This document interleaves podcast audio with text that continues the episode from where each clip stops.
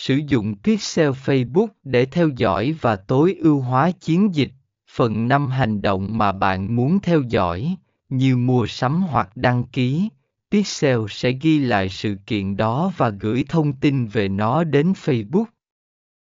Điều này cho phép bạn theo dõi và đo lường hiệu suất quảng cáo của mình một cách chính xác.